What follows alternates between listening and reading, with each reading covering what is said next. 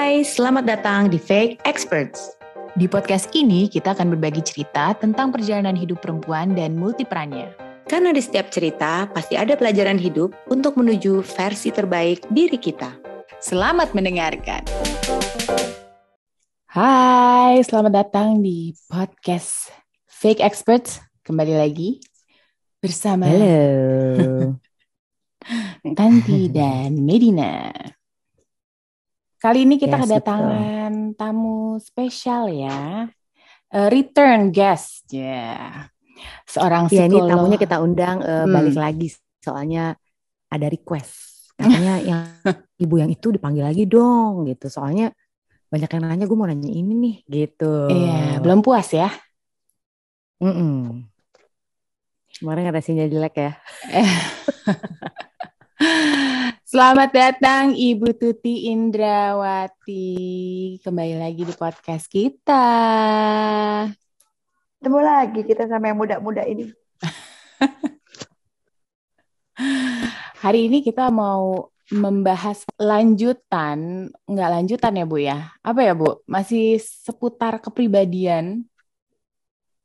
Itu seputar karakteristik kepribadian. Ya, seputar karakteristik kepribadian. Eh, tapi mungkin lebih eh, spesifik topiknya ke communication style ya Bu ya?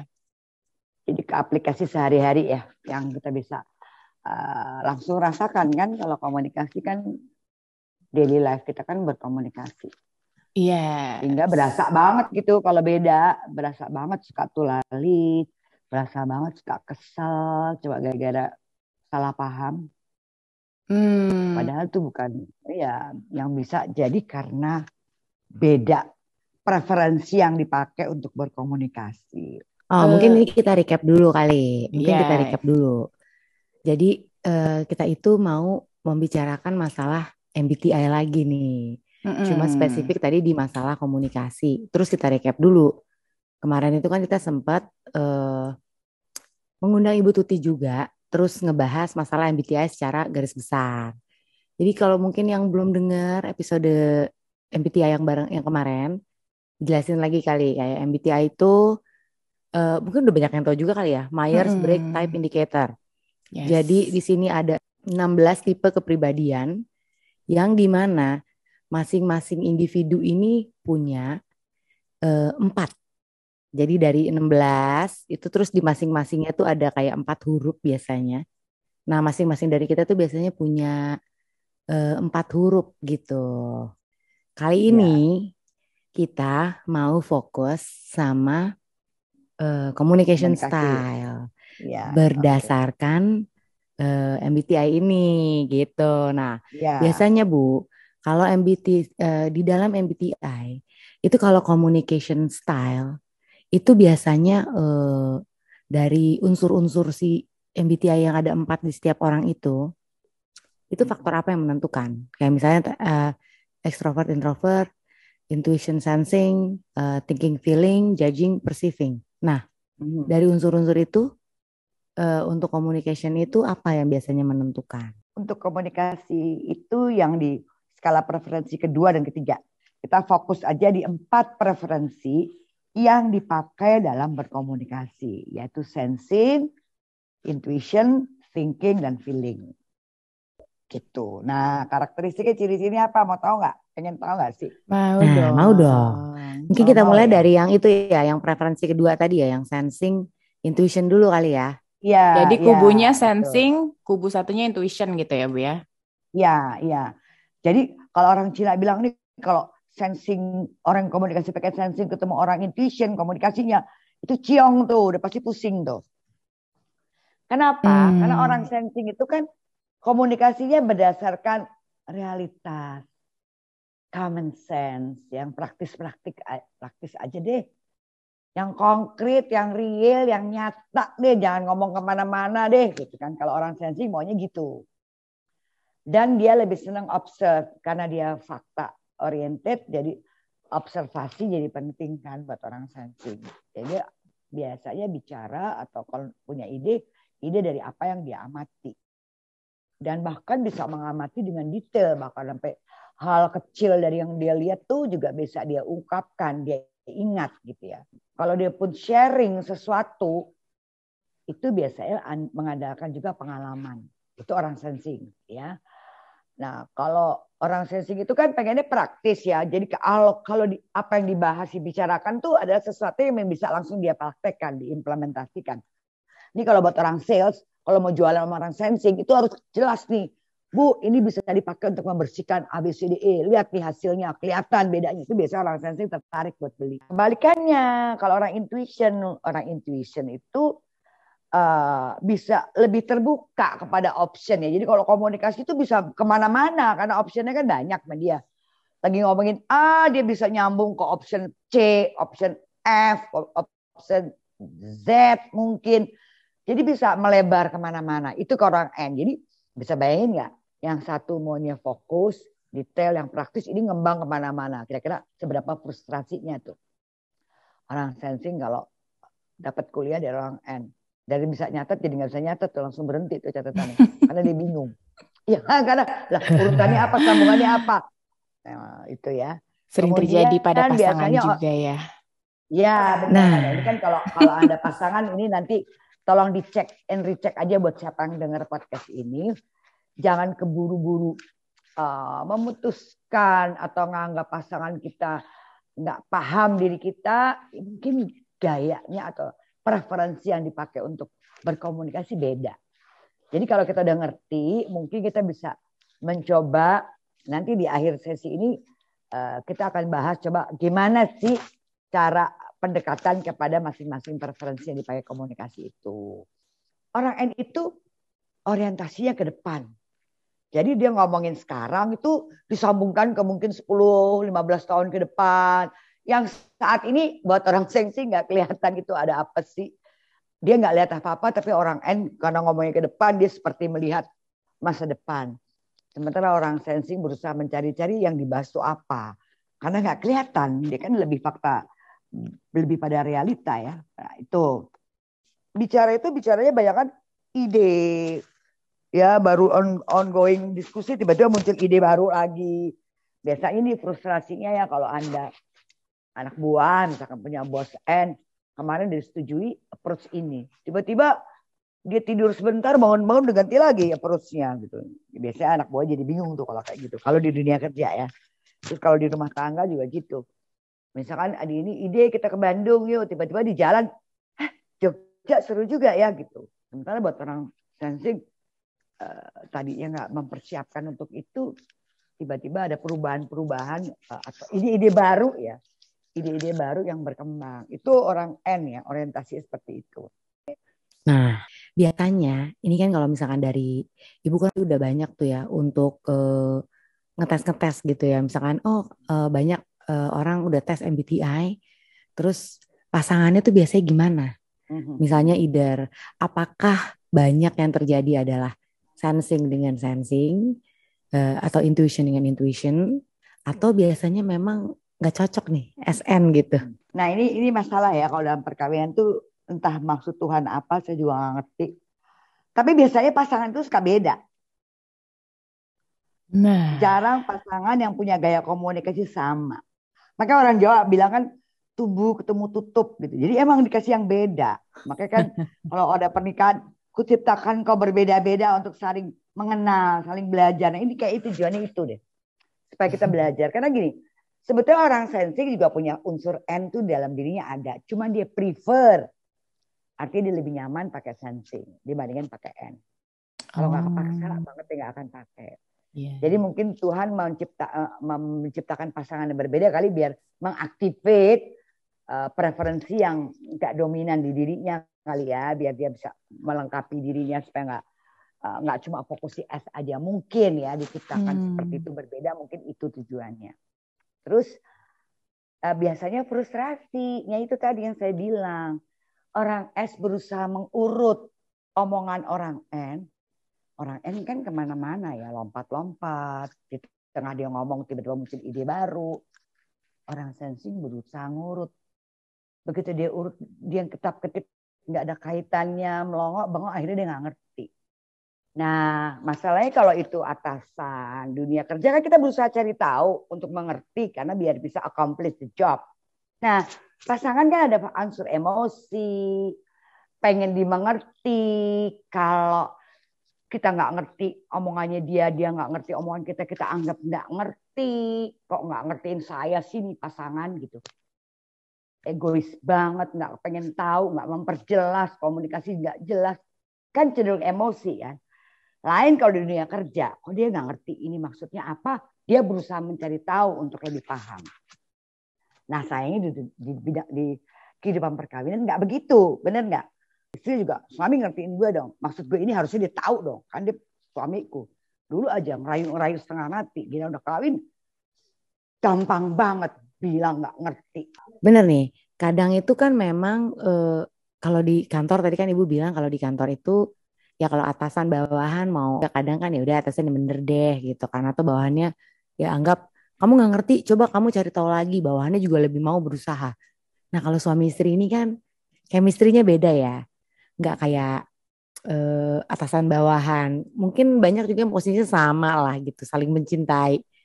Nah kadang ya ego masing-masing dianggap kalau yang kalau misalnya mungkin orang sensing pasangannya N kayak ngobrol dia ngasih arahan kayak nggak jelas. Terus giliran mungkin si pasangannya si intuition gimana sih? Kamu gitu aja nggak ngerti. Ya misalnya berantem lagi mungkin biasanya ya kamu ngomongnya ke mana-mana atau lompat-lompat aku nggak ngerti. Nah solusinya gimana bu biar nggak jadi perang dunia nih dalam rumah tangga gitu? Solusinya jelas bahwa orang N harus tahu. Akan lebih gampang kalau orang N tahu gaya bahasanya orang sensing dia ngerti dia ngerti gaya bahasanya orang sensing itu kayak apa. Nah ini pendekatan buat orang S. Saya kasih tips ya. Orang S itu butuh fakta. Jadi orang, jadi sebetulnya gini ya. Dalam perkawinan itu harus saling peka ya. Begitu pasangannya melongo kayak ketap-ketip nggak ngerti.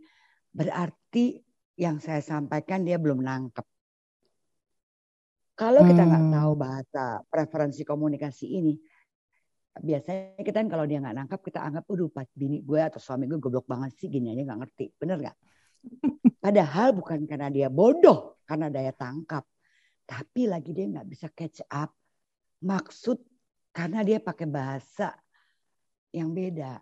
Nah kalau dia lihat kita tahu oh pak misalkan saya tahu saya orang N. Begitu saya ngomong pasangan saya mulai melongo kayak nggak nyambung mungkin dia butuh informasi tambahan yang lebih detail, yang lebih konkret. Jadi dia jelaskan ini loh, maksudku tuh ini, dia per, perjelas. Itu kan komunikasi kan. Harus memperjelas apa yang memang menurut kita harusnya ada. Nah itu itu kadang-kadang memang perlu perlu latihan ya nggak bisa enggak nggak bisa take it for granted lah kalau kalau bicara komunikasi harus dicari tahu ini sebabnya ada di mana.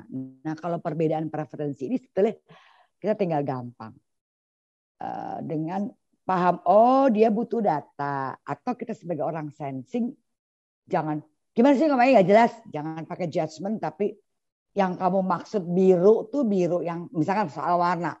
Yang kamu maksud biru tuh biru yang mana? Biru langit biru laut atau uh, biru yang soft biru angkatan laut yang agak keabu-abuan misalkan. Jadi dikasih kondisi konkret yang kita paham. Sehingga nanti si N, oh dia butuh kejelasan tentang itu. Kadang-kadang gitu kan, pokoknya masuk ke biru. Dia main beli aja, nggak tahu birunya maksudnya biru tua. Nah itu salah lagi. Kan aku bilang biru. Nah biru kan ada banyak. Itu orang sensing itu butuh kejelasan yang detail, yang konkret. Karena buat dia kalau ada yang fakta-fakta yang konkret itu kan lebih gampang untuk dia bergerak. Jadi nggak nggak nggak bingung. Terus eh, harus dikaitkan nih, misalkan saya mau bicara sesuatu, orang N ngomong sesuatu harus dikaitkan dengan kondisi sekarang. Sekarang kan gini, nah lima tahun lagi, 10 tahun lagi kemungkinan kita jadi kayak gini. Nah sebaiknya kita sekarang melakukan ABCDE. Jadi dia jelas, dia dia karena dia berpijak pada keadaan saat ini. Dia nggak masa perlu ngelihat ke depan, bahkan nggak kelihatan blur kalau diajakin ngomong jauh-jauh ke depan buat orang saat ini hmm. seperti itu. Nah itu yang mungkin mungkin dalam komunikasi harus diperjelas seperti itu. Dan kebalikannya orang sensing juga kalau ngomong sama orang N jangan detail-detail banget. ngomong aja sepotong dulu and then dengerin, liatin dia nanya apa, dia mau dapat info apa, udah jelas belum? Aku, aku maksud seperti ini. Mungkin perlu seperti itu karena orang N itu uh, bukan tertarik pada faktanya, tapi lebih tertarik pada implikasinya. Ini itu implikasinya ke mana, seperti apa. Hmm. Jadi suka nggak sabar kalau sama detail. Jadi kalau kita jelasinnya langkah-langkah detail itu sering kali orang N nggak sabar. Nah, hmm. kalau pasangan nggak sabar dia potong, biasanya kan ada yang tersinggung, ya nggak? Betul hmm. Kalau yang motong bos, gitu mungkin kita nggak apa-apa, tapi jangan pasangan yang motong langsung, langsung hmm. tensinya naik gitu ya. Jadi ada mungkin kalau lagi cerita panjang-panjang, terus pasangannya hmm. udah mulai asik main HP gitu ya, Mungkin dia ya. agak los ya. Nah, itu Ya, itu artinya tanda-tanda kita udah kelewat detail. Ya, dia ya, butuh ya. implikasinya. Ini apa sih yang dia mau nih? gitu. Implikasinya ke mana? Jangan ngomongin fakta, fakta, fakta. Ini ya ke mana ada begini, ini, ini. Fakta aja, tapi nggak dibahas implikasinya. Nah, orang N tuh butuh itu. Nggak butuh tuh hmm. detail-detail fakta-fakta dikumpulin, disebutin satu ini dua ini buat dia enggak apa implikasinya tuh fakta-fakta. Nah, itu dia perlu perlu itu tuh orang N. Berarti ciri-cirinya itu kalau eh, salah satu pasangan N lagi ngejelasin ngomong ke orang S, pasangannya yang S ini udah mulai lihat-lihat handphone atau udah mulai ngongok bengong, berkerut keningnya, itu berarti udah mulai itu ciri-ciri kalau nggak ngerti. Ya, udah mulai itu lalit ya, hmm. udah mulai itu lalit. Kalau sebaliknya, kalau misalnya pasangannya orang S ini lagi ngomong ke orang N. Nah, udah mulai uh, buka-buka Netflix apa yang habis uh, harus gue tonton habis ini film bagus apa. Itu jadi udah mulai membosankan juga ya karena terlalu detail ya. untuk si pasangan yang intuition eh, ini eh, gitu ya. ya. Betul, intuition. Benar.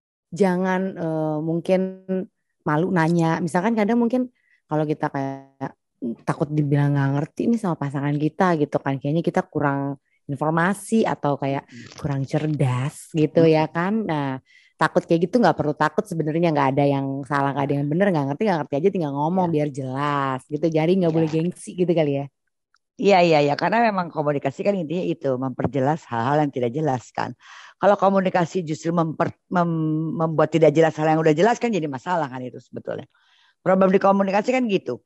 Yang udah jelas jadi nggak jelas tidak memperjelas yang belum jelas. Jadi nggak clear. Makanya uh, kalau dalam tips untuk berkomunikasi clear message itu jadi penting.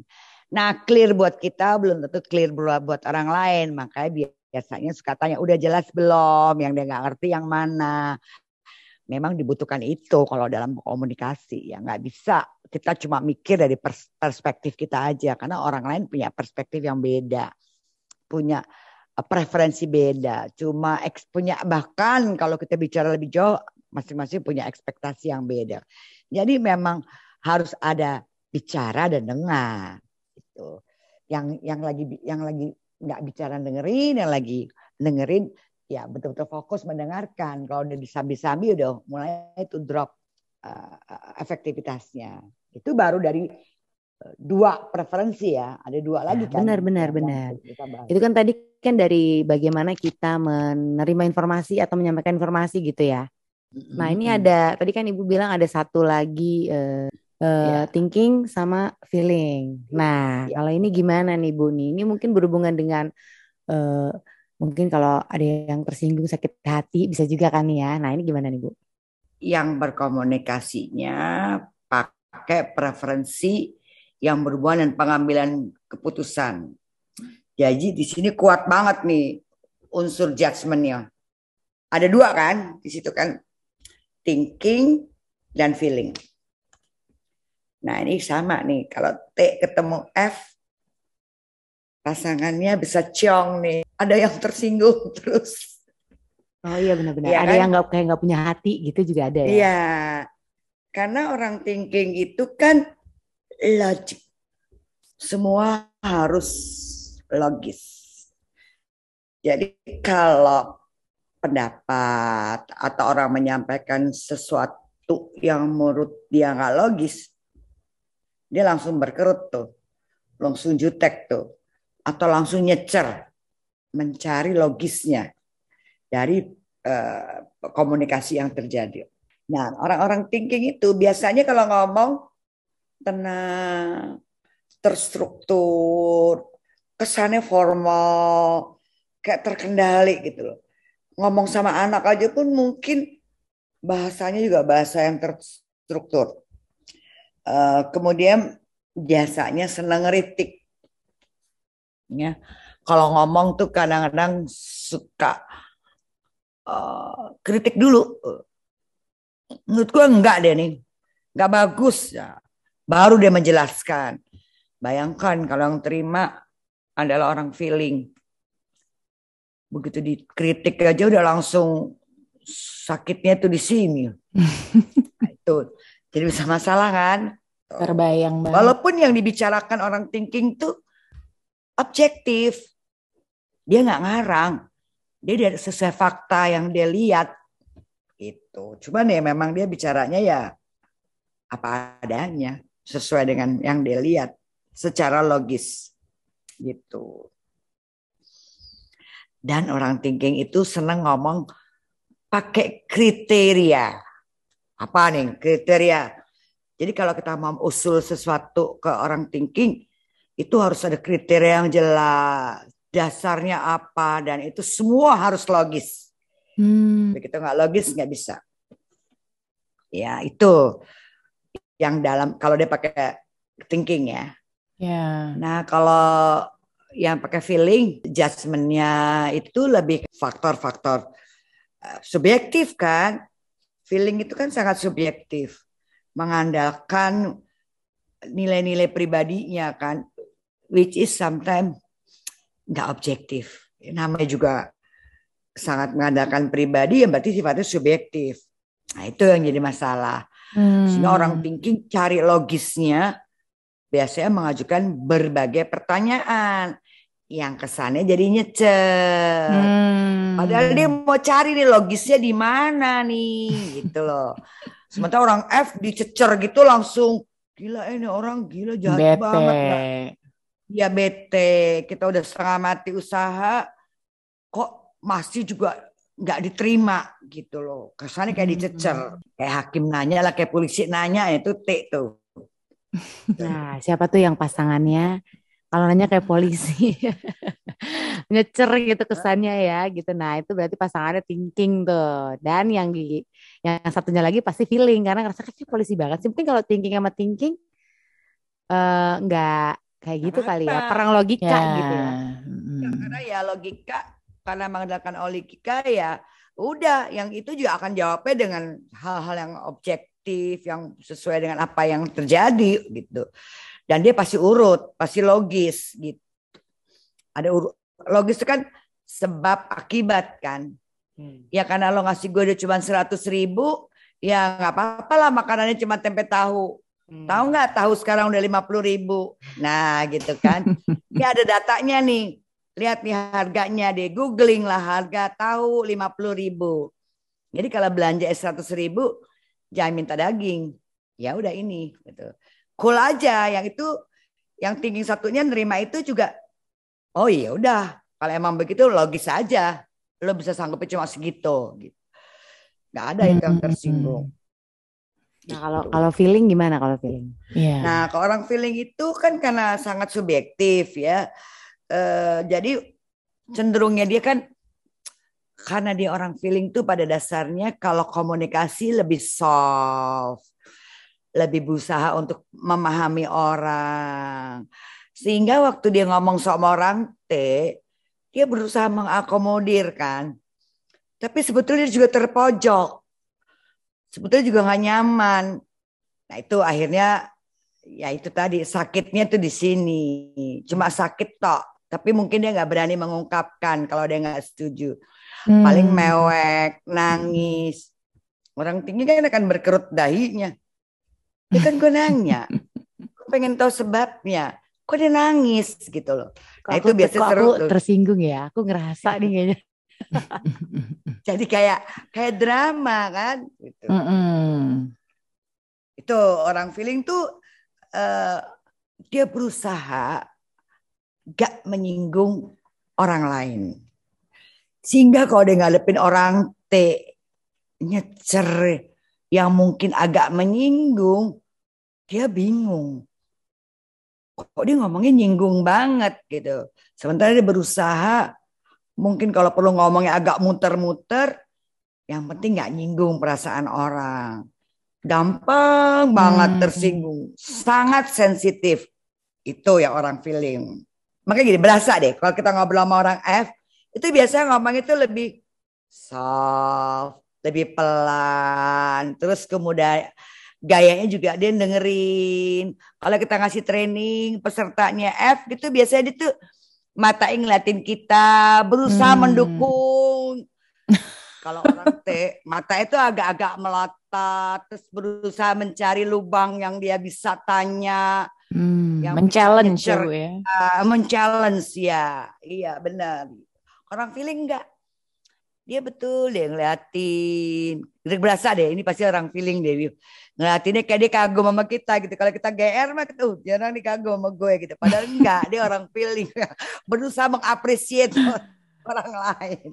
Makanya yeah. suka GR kalau ada orang ngeliatin kita ketip nongol tuh dia berusaha mengencourage kita sebetulnya. Walaupun ini ya, kadang mungkin tatapannya nanar ya. Jadi orang feeling gitu kadang-kadang suka bikin apa PHP harapan yeah. palsu. Iya, yeah, PHP. Ya, kadang-kadang suka di, di, dipikirin gitu karena dia ngomong itu sangat personal, ngikutin apa yang orang yang dihadapi. Nah, ke orang yang kegeeran kan mikirnya aduh nih orang perhatian banget gitu. Padahal dia emang kayak gitu gaya komunikasinya. Oke. Okay. Ini pertanyaan. Ibu. Hmm. Kalau misalnya eh, tadi kan orang thinking sama thinking ya harusnya mereka adu argumentasi aja gitu kan ya dalam um, apa mempertahankan logikanya masing-masing gitu ya. No hard feeling ini benar-benar terjadi ketika pasangan itu sama-sama thinking. Nah, kita mau ngomong pasangan yang thinking dan feeling ya. Kalau pasangan sesama F dan F nih, feeling dan feeling ini gimana? Saling baperan apa gimana ya? Nah itu kayak dalam teletabis tuh seru deh. Nah itu kayak teletabis saling menjaga. Sehingga hmm. mungkin uh, the real message-nya nggak nyampe. Misalkan nih, sesama feeling si feeling satu ngerasa nggak puas dengan ada hal tertentu yang dia ngerasa kok kak gini ya tapi kan dia nggak berani kritik nggak berani nyecer cuma dipikir aduh kok dia nggak perhatian masakannya nggak enak tapi gimana gue ngomongnya? Ya dia nggak berani ngomong kan? Akhirnya sepanjang masa dia selalu masang mak makan makanan yang nggak enak. Masakannya nggak enak. Saya pengen istri saya pakai baju yang agak lebih apalah lebih seksi misalkan kan? Tapi istrinya nggak nge pakai bajunya yang kuno banget yang kayak daster-daster gitu ilfil kan lama-lama. Nah itulah. Karena dia nggak berani ngomong nggak enak. Dia ngomong mengkritik tuh nggak enak. Jadi muter-muter tapi yang ini nggak nangkep juga gitu. Jadi itu yang terjadi biasanya.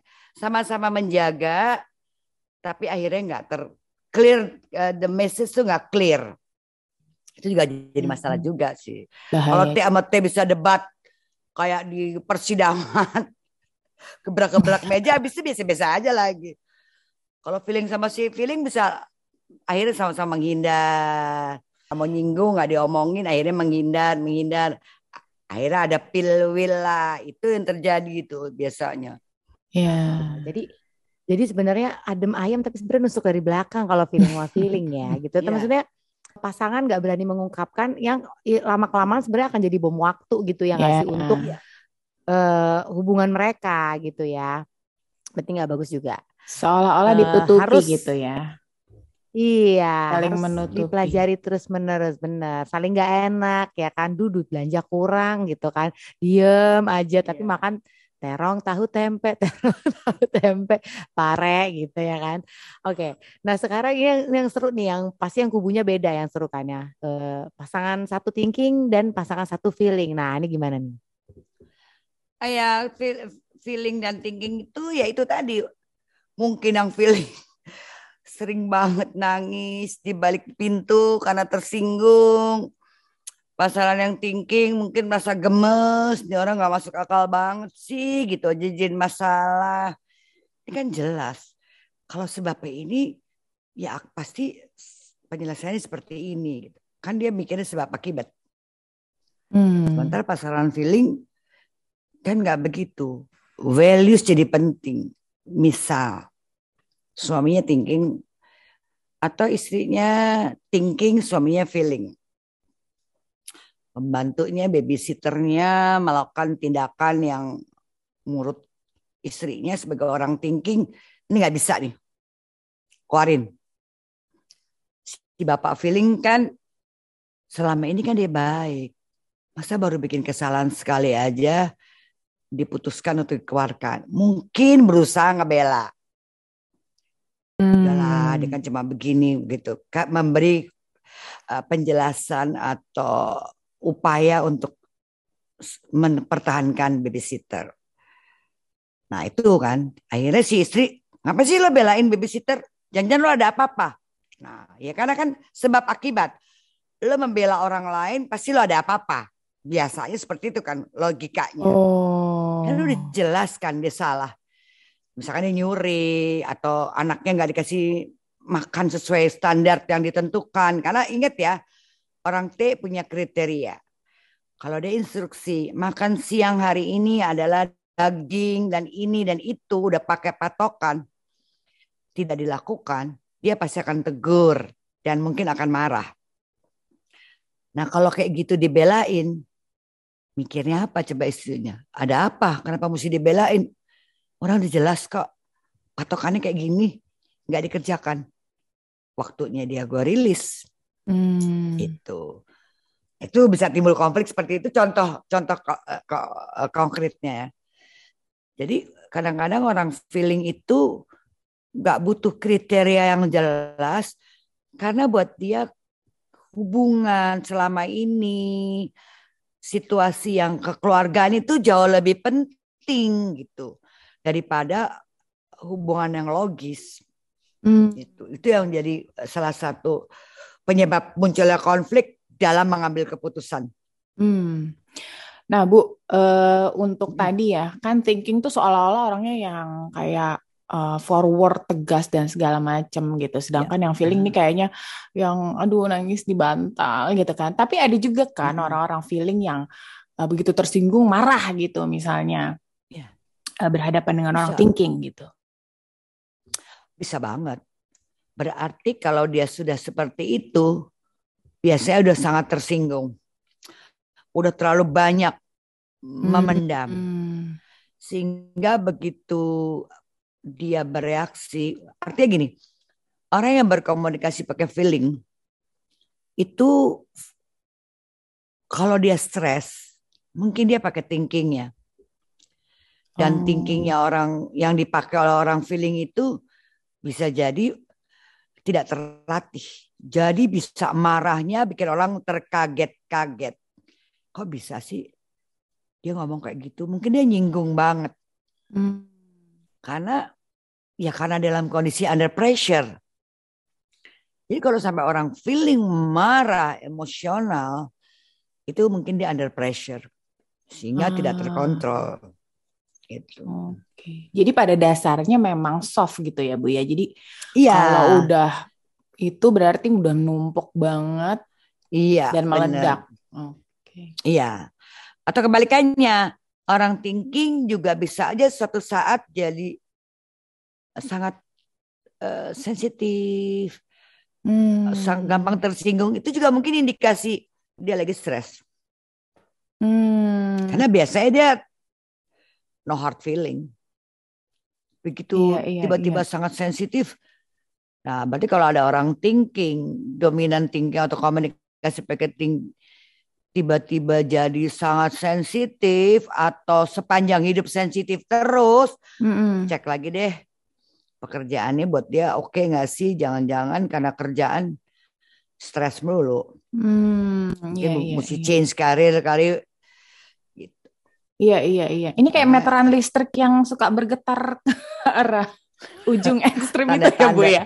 Kayaknya itu udah saking didorong banget sama listrik kiri nih. Makin ke kanan tiba-tiba Ya. meledak ya. Iya, iya, iya. Makanya kita eh, kalau ada orang pengen belajar lebih lanjut lebih baik sih kalau pengen tahu ikut ada kelas yang bahas tentang MBTI, nanti dibahas tentang dinamikanya, dominant function, inferior function. Itu karena itu yang uh, kadang kita nggak ngerti bahwa kita stres ya. Nah, yeah. padahal kalau lagi stres itu yang bekerja yang menjadi dominan adalah yang inferior function. Yang namanya inferior itu kan jarang dipakai. Dia the latest hmm. uh, uh, preference yang digunakan dalam kehidupan sehari-hari. Dan munculnya kalau lagi stres. Hmm. Nah kalau kita tahu MBTI, hmm. mungkin kita jadi tahu nih, oh kalau saya bertindak bertolak belakang dengan biasanya, kemungkinan saya lagi stres. Ini waktu hmm. saya relaksasi, waktu taking care of yourself, pas pakai, tidur belanja gosip-gosip sama temen kayak ngopi-ngopi yang rilis stresnya. Hmm. Jangan ngopi sama temen malah e, menambah-nambah stres ya. Kadang-kadang jadi temen yang memang betul-betul yang frekuensinya sama ya. Jadi. Anda iya. benar-benar bisa menjadi diri sendiri. Itu penting tuh. Iya. Yeah. Kadang suka ada kan cari teman-teman yang uh, mau ketemu aja udah stres duluan tekanan batin duluan tuh bajunya gimana ini itu jangan yang itu berarti yang bener-bener temen yang apa adanya berarti iya, kan iya, gitu. Betul terus, terus sekali.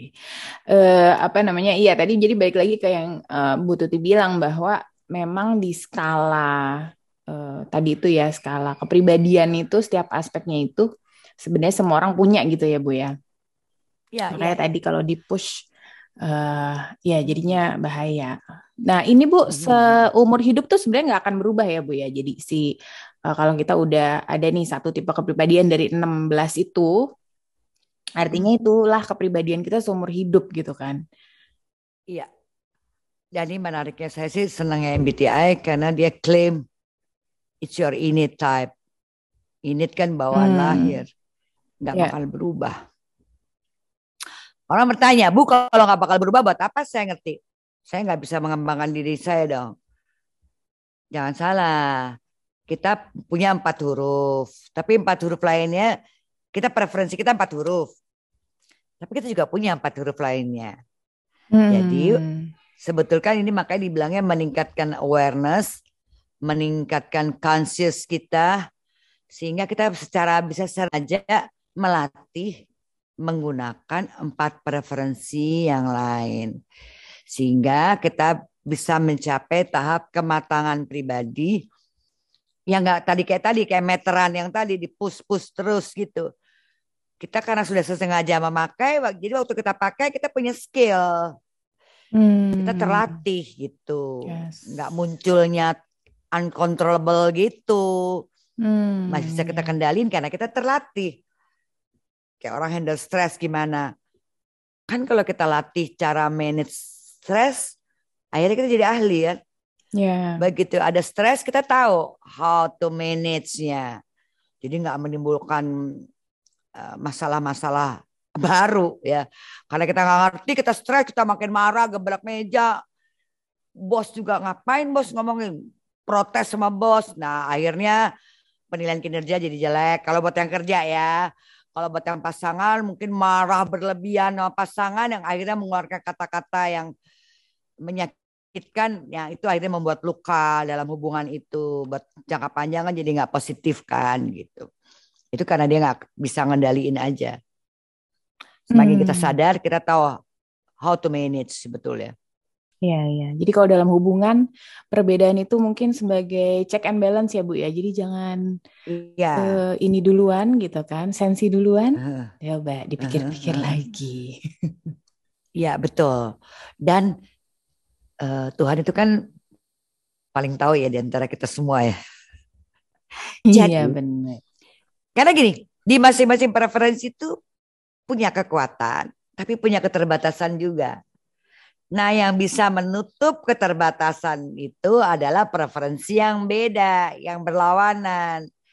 Nah, kalau dikasih pasangan yang beda, kalau saling tahu, berusaha saling mengisi, itu jadi klop. Tapi kadang-kadang orang melihat perbedaan itu dari sisi gue beda, gue gak mau toleransi.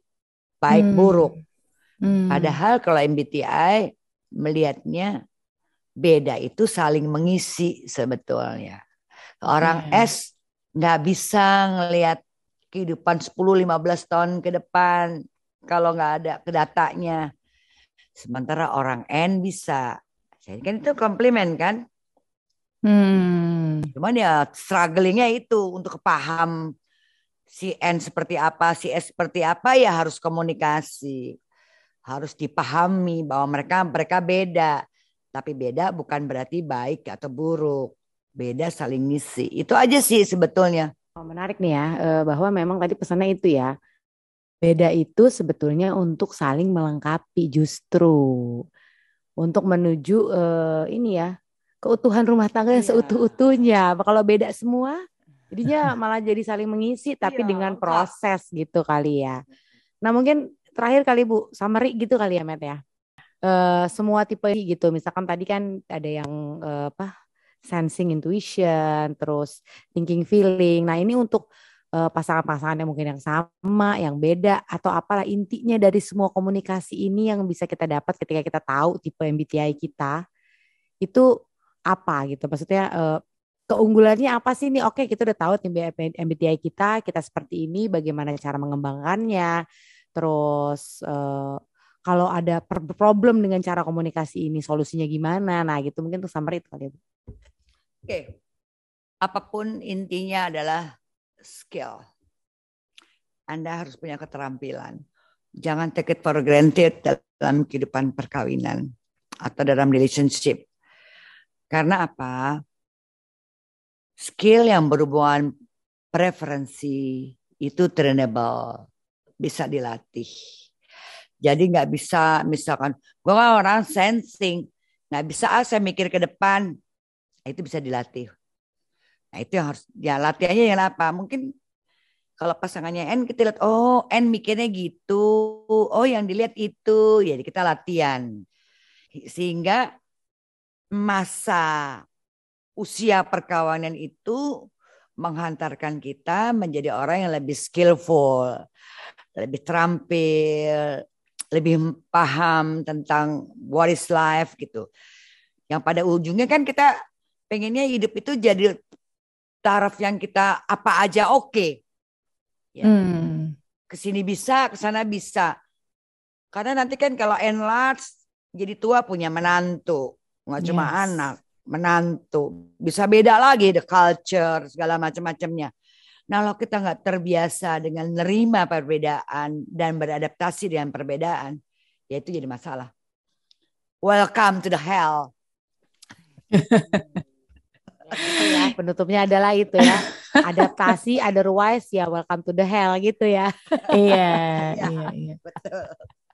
Jadi mungkin Aduh. harus em, ini juga ya menetapkan mindset juga kita tuh harus growing terus gitu ya berangkatnya dari situ eh dan di neutral ground gitu. Jadi jangan pas lagi sama-sama lagi habis berantem nih tiba-tiba ayo kita latihan komunikasi. Nah, itu juga nggak bisa ya Bu ya. Jadi harus pas lagi eh, sama-sama Paling nggak gini nih. Setiap kali habis ada keributan, evaluasi deh. Poinnya di mana sih? Hmm, Itu harus resiprokal ya. Harus kedua belah pihak mau bicara. Kalau sampai parah banget, datang deh ke marriage counseling. Sehingga yes. bisa uh, belajar, sama-sama belajar. Jadi jangan sampai, emang gue sakit ke counselor? Enggak. Mm-mm. Justru ke counselor itu membuat supaya hubungan Anda lebih sehat. Ya. Karena kesehatan hubungan jadi penting. Nah, itu bisa dibahas tuh nanti tuh gimana kesehatan hubungan. Apalagi Iya. sekarang lagi ada bicara fixed mindset, growth mindset. mindset Nah, ya. challenge sih buat kalian ibu-ibu muda. Kalau nggak growth mindset, tiba-tiba anaknya mau, aku mau jadi gamers. Kira-kira kalau fixed mindset, gamers diterima nggak? Udah pasti enggak. Tentu Duh, tidak. gamers apaan sih tuh gitu kan. Gak ada masa depan gitu. Padahal belum tentu. Ya, mereka jauh lebih tahu tentang apa yang dia mau. Ya, Itu. mungkin ini juga terjadi di Ya. masa-masa generasi apa tuh kalau zaman dulu baby boomers ya gitu kayak Ya. em, aku mau jadi artis aja. Apa itu artis gitu? Itu mungkin seperti kayak gitu kan, penghasilan nggak tetap, kecil atau apa. Sekarang mungkin banyak juga kan artis-artis Hmm, yang blogger selebriti ya. lah, selebriti lah yang memang akhirnya bisa hidup dengan itu gitu. Yes. Oke lah, ini em, Selalu pembicaraan yang menarik. menarik ya. Hmm. Selalu menarik kalau dengan ibu ini ya. Iya. Ibu nggak berhenti sekali ngomongnya gitu kan. Eh, sangat ini ya em, bisa mengisi apa memberikan banyak informasi-informasi dan buat kita berkaca diri. Betul. Mungkin buat teman-teman fake expert yang misalnya belum tahu tipe MBTI gue apa sih gitu kan. Sebenarnya banyak ya Matt ya, eh, Banyak. kayak tes-tesnya gitu ya. Iya. Cuman memang kalau misalnya gue berbicara dengan Ibu Tuti ini, Mm-mm. MBTI itu paling baik ketika Anda tes dan bisa mendapatkan feedback. Yes. Nah, mungkin buat teman-teman expert, terus gimana caranya biar gue dapat feedback? Nah, mungkin bisa aja tuh dibuka di www.iradatkonsultan.com ya gitu. Nah, itu bisa dicari-cari informasinya, ada nomor teleponnya, bisa langsung dihubungi karena Iradat Yeah. Konsultan ini eh punya license-nya buat ini ngetes-ngetes MBTI gini gitu. Atau mungkin Yes. yang pakai handphone bisa Iradat Go ya. Nah, Iradat Go juga bisa tuh dari Ini aplikasinya aplikasi ya? handphone. Betul. Hmm, menarik sekali. Menarik It's ya. an investment for yourself ya. Kalau udah yang berhubungan dengan eh, kesehatan mental kita ya Bu ya. Itu Iya, kan. betul. Iya benar. Karena penting Eh, banget kan. Iya. Karena dengan harus- kesehatan mental Hmm, bisa lebih menjamin kesehatan hubungan. ya, dan bisa menjamin juga kesehatan keluarga. Karena Iya. ibu yang nggak sehat men- orang tua yang nggak sehat mental gimana mau raise the kids gitu. Iya, betul Bu. Kan juga penting kan. Iya, kita harus treat kesehatan mental seperti kesehatan fisik juga ya sekarang karena eh, semakin banyak gitu eh, yang eh, mungkin bukan kurang sehat ya apa ya istilahnya. Ya, yang maksudnya kadang mengalami- mungkin hidup kan up and down ya. Kadang Ya. mungkin kita lagi down. Nah, di situlah kita kadang ya harus lebih kesehatan itu mengenal diri. eh benar. Dan jadi kita Yes. tahu gimana cara menyikapinya. Oke lah kalau gitu. Gak selesai Terima kasih banyak Ibu terus. Tuti eh, atas kehadirannya ya. Thank you gitu. so much Di- Ibu. Hadir kembali di Pack Expert, jangan bosan-bosan nanti kita Pasti akan dong. lagi MBTI ya kan. Buat yang mau ini eh, bisa DM kali ya ke Bisa. Instagram at fake, Fake expert. Kalau experts. aku pengen lagi dong buat yang MBTI tapi yang kayak gini kayak gitu. Nah, itu bisa juga. Atau follow Oke. eh, Instagram Iradat juga mungkin. Oh, bisa, benar. Ya. Iradat Konsultan ya, at Iradat Konsultan benar ya Bu ya? Iya. Yes. Oke. Oke, terima kasih Bu Tuti. Sehat selalu Sama-sama. and sampai berjumpa di interview Sehat selanjutnya. terus ya. Dah. Please subscribe our podcast Fake Experts and follow our Instagram at fake.experts. Fake Experts.